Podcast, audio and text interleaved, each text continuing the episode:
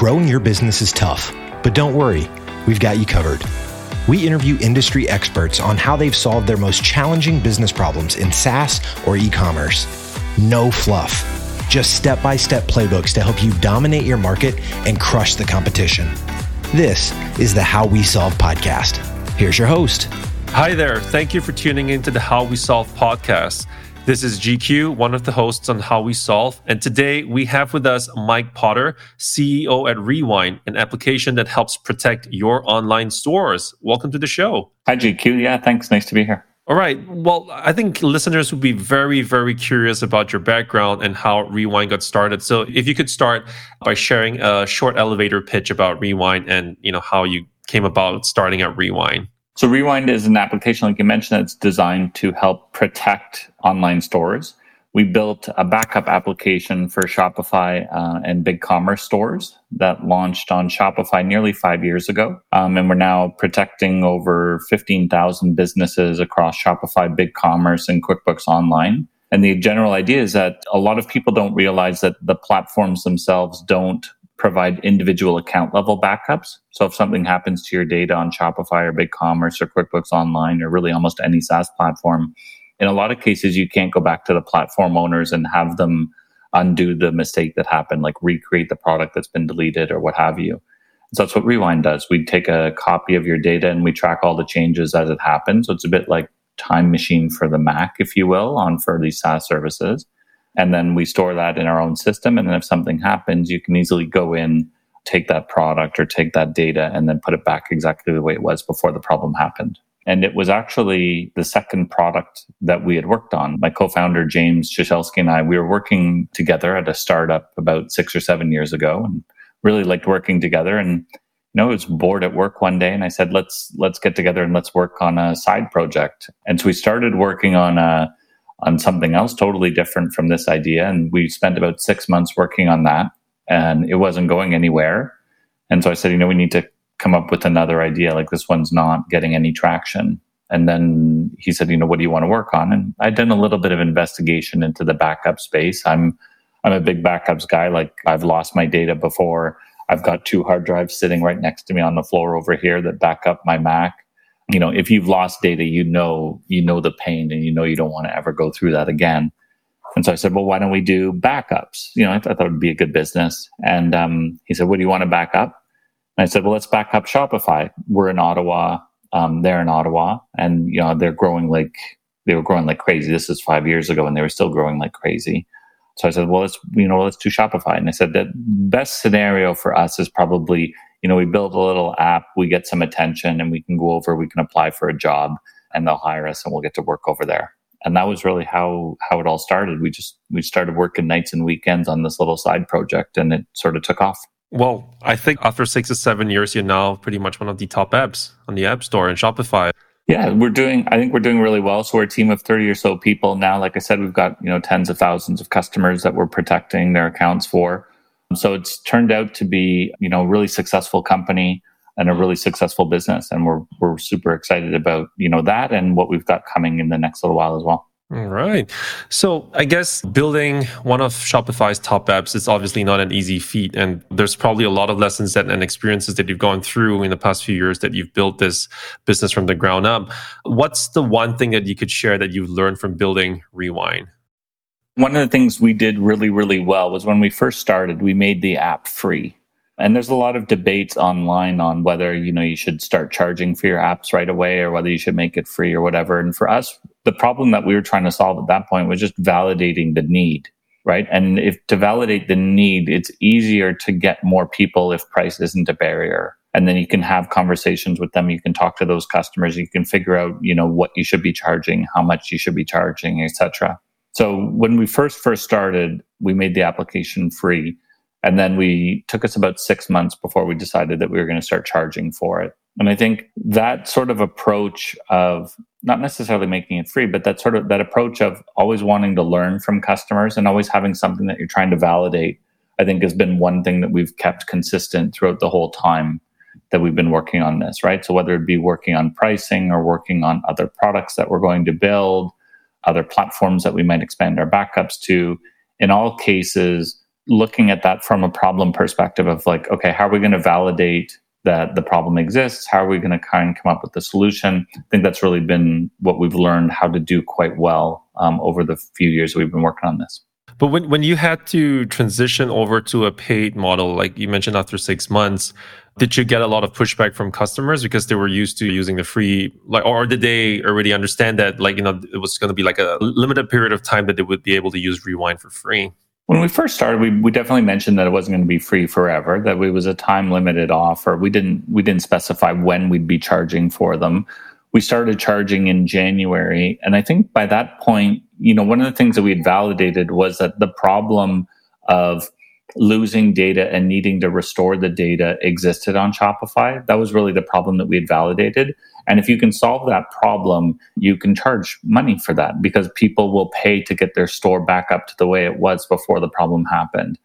And so, yes, we were worried. Well, we knew that we would lose some customers who were just using it for free, but those are the customers that weren't going to pay anyway we had already validated with customers that had successful stores that were selling, you know, thousands or tens of thousands of dollars on a daily basis that having this backup was super valuable. And those were the customers that we were focused on solving the problem for. Those are the ones that we wanted to focus on. So, yes, we knew we were going to lose some customers that were using it for free, but we were more concerned about the ones that were making money and were willing to pay us money in order to solve that problem for them. So when we moved to a paid model, we gave everybody two months notice. You know, we, I remember we started in January 1st and we said anybody who's already installed before January was able to use it until the end of February at no charge. And at that point, you had to transition into one of our paid plans. And anyone who started installing in January only had to, they had a seven day free trial or maybe a 14 day free trial at that point. And they had to select a paid plan in order for us to back up their store. And we just started charging at that point. What, what are some of the other key learnings that you've found out? Uh, or rather, if, if you could share some of the key things that entrepreneurs should take note of, uh, what are those key things they would need to build a successful business?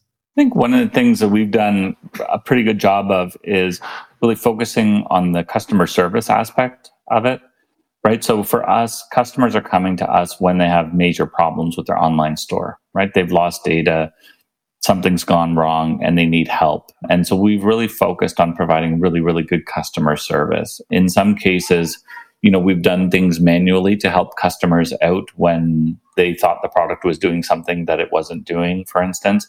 Early, early on, we really went above and beyond to make sure that customers were super happy with the product and with the company itself. I think generally what I see a lot of these days, not from an entrepreneurial perspective, but especially from established businesses, is just a lack of customer service, right? Uh, you go to some stores these days and there's like nobody in the store to help you out. It's hard to find, you know, people that can help you.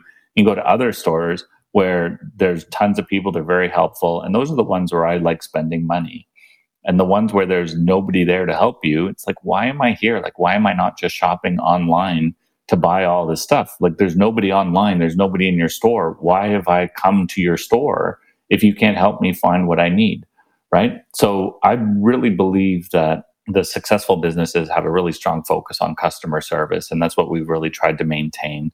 So we have really strict guidelines internally around like you know how how long does it take for us to respond to a customer issue? How long to resolve those customer issues? Those are data points that we track on a regular basis. We're monitoring them. We're making sure that you know that we're doing a good job from a customer satisfaction perspective. We look at the number of reviews that we've got in the app stores that we're on. So in the shopify app store in the BigCommerce app store and the quickbooks app store you know we're over a thousand five star reviews across all those three app stores now and we track those metrics and we look at them really closely because we really want to make sure that we're providing a great service to customers. And I think if you can do that, you can provide a product that people really like and you can, you know, do that in a in a way that you can charge for it and you can provide a really great service that kind of the rest of the stuff will just all figure itself out. And that's really where, you know, what we focused on sort of at the long term when we first first started said, look, at the end of the day, we just provide a great product that works and we provide great service and people will pay money for it. You don't have to worry about that. Like, you know, if you are a company that people want to do business with, they'll pay you for it. And that's that's definitely turned out to be true. I couldn't agree more. And I think that businesses may run into problems with certain customers from time to time. But I think that as a business, when you are able to I guess creating value and being completely honest and transparent when working with people and creating the best experience that they can possibly receive, people will talk about it. I, know how businesses will say, like, you know, one really bad um, experience will really cause your brand's reputation and so on and so forth. So that's true. But also on the reverse side is that if you're able to rescue that experience and turn that into a five star, you know, experience, it's just going to create more evangelists for your brand in return.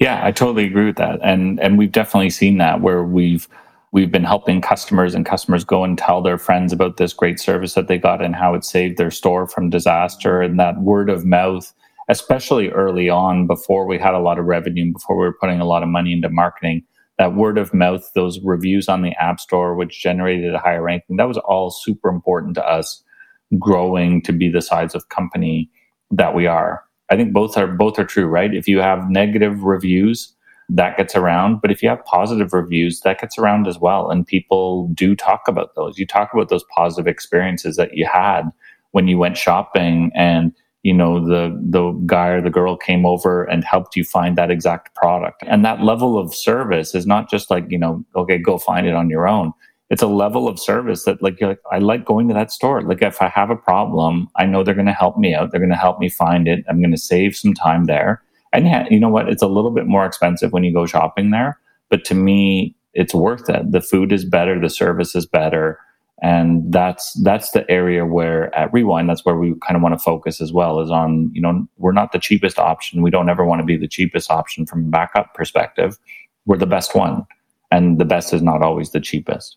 Oh, definitely. Definitely agree with that. Now, coming back to your customer service metrics for a bit. So you mentioned the average response time and the handling time. What are some of the other metrics that you, you would advise other businesses to kind of keep track of to know that they're delivering a great customer experience? We track those from a customer experience perspective. We track, you know, time to resolve the cases. Um, after the cases are done, we also ask customers to review the customer support interaction that they had so they can rate it it's kind of like one to five scale, if you will, right? So looking at like how many positive reactions did we get from that?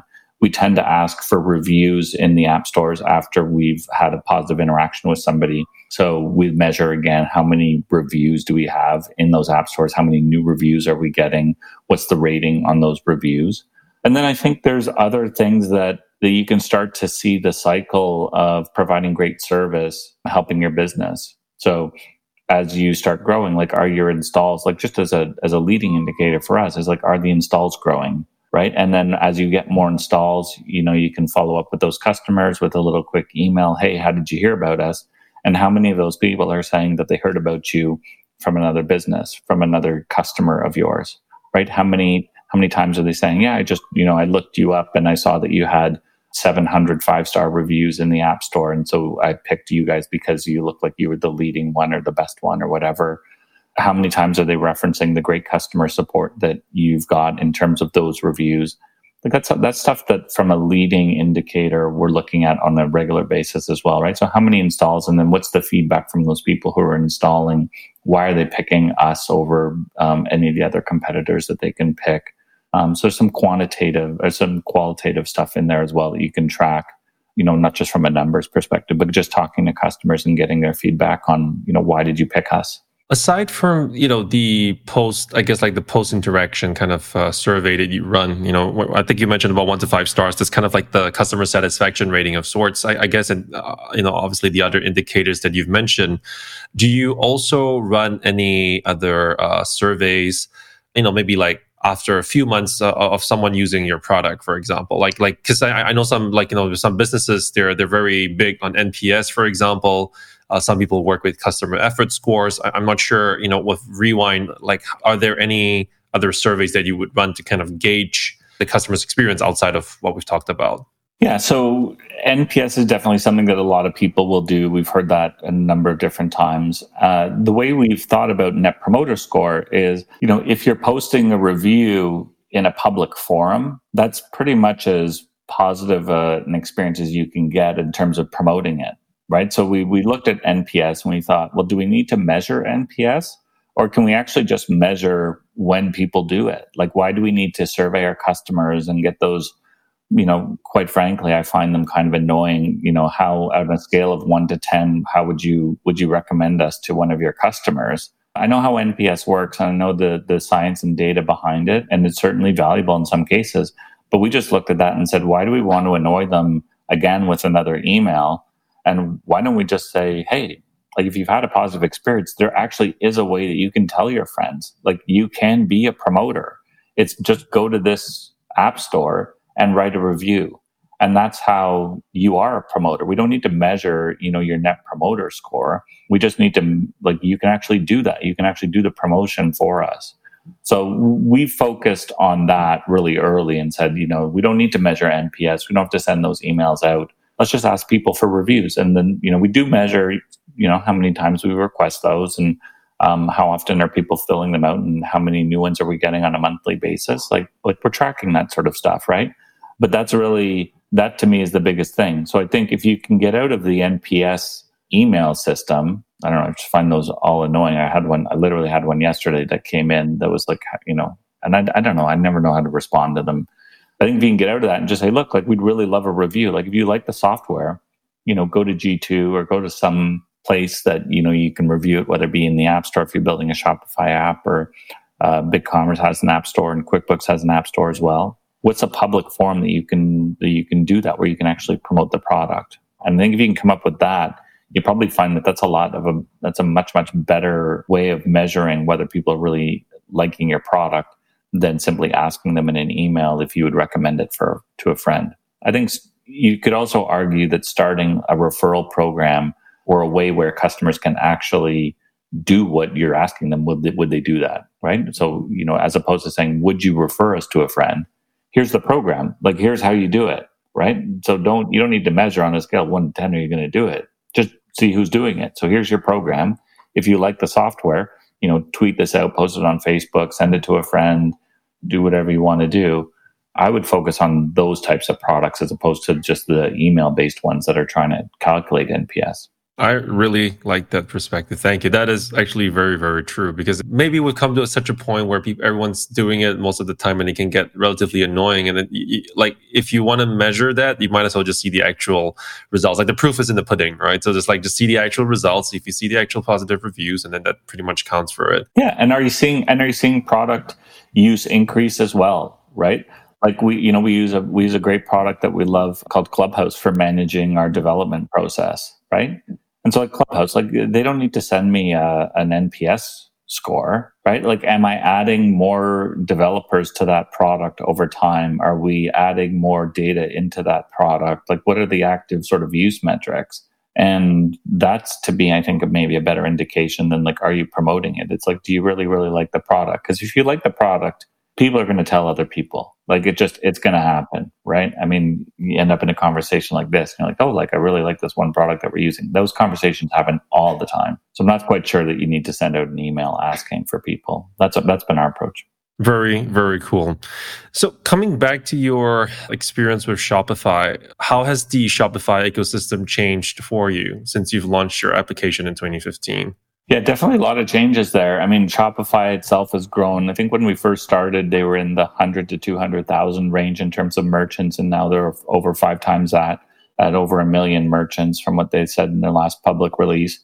So they've clearly, you know, expanded their market super well. They've done a really great job. There's more competition in the app stores. I think generally what I'm seeing is there are businesses out there that are starting to cement their position as the number one player in certain segments of the market and it's becoming increasingly difficult to compete against them. You know they're well funded they've got a lot of customer reviews they've got a good app store ranking they've got really good cycles going in terms of acquiring customers and keeping them and having them be happy and they're also you know using that that customer data in order to figure out what best products to build next. So they're already two or three steps ahead of you. So i think some of the categories are starting to be less available from a competitor standpoint. And so it's a it's probably a lot harder to compete now in the app store than it was 5 years ago. When we joined we were the first backup app that was on the market.